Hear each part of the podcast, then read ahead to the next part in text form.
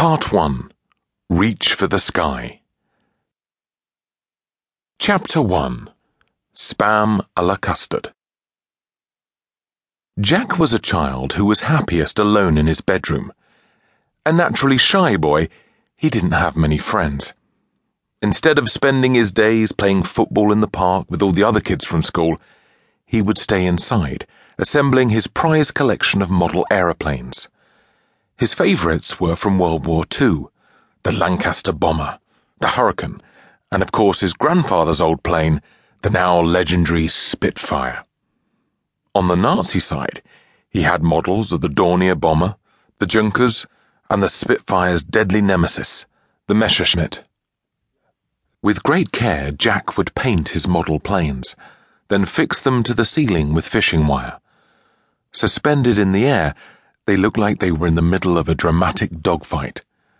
At night, he would stare up at them from his bunk bed and drift off to sleep dreaming he was an RAF flying ace, just like his grandfather once was. The boy kept a picture of Grandpa by his bed. He was a young man in the old black and white photograph. It was taken sometime in 1940, at the height of the Battle of Britain.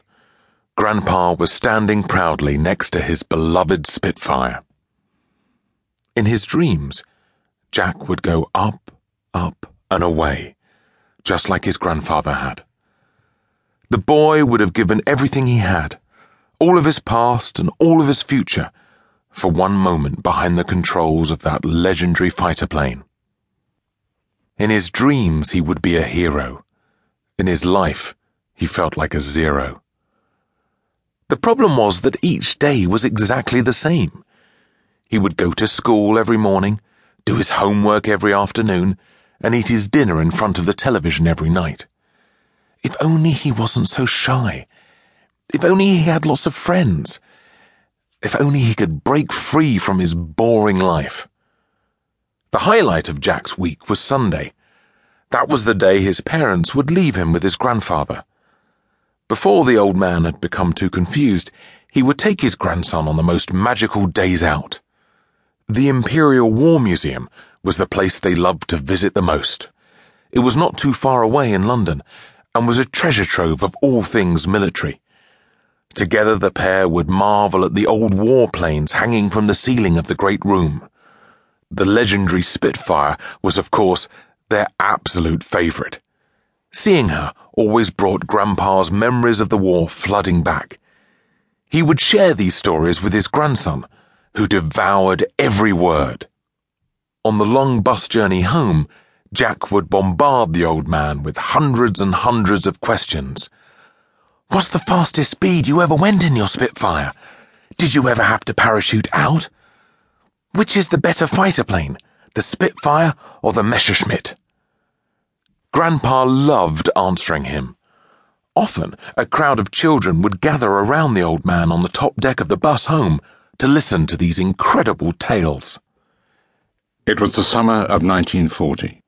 Grandpa would begin. The height of the Battle of Britain. One night I was flying my Spitfire over the English Channel. I'd become separated from my squadron. My fighter plane had taken a pounding in a dogfight. Now I was limping back to base. Then, just behind me, I heard a machine gun. It was a Nazi Messerschmitt, right on my tail again. It was just the two of us, alone over the sea. That night would be an epic fight to the death. Grandpa enjoyed nothing more than sharing stories of his World War II adventures. Jack would listen intently. Every little detail fascinated him. Over time, the boy became something of an expert on these old fighter planes.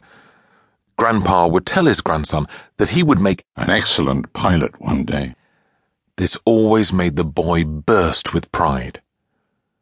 Then later in the day, if ever an old black and white war film was on the television, the pair would snuggle up on the sofa together in Grandpa's house and watch it. Reach for the Sky was the one they watched over and over again. This classic told the story of a pilot who lost both his legs in a horrific accident before World War II. Despite this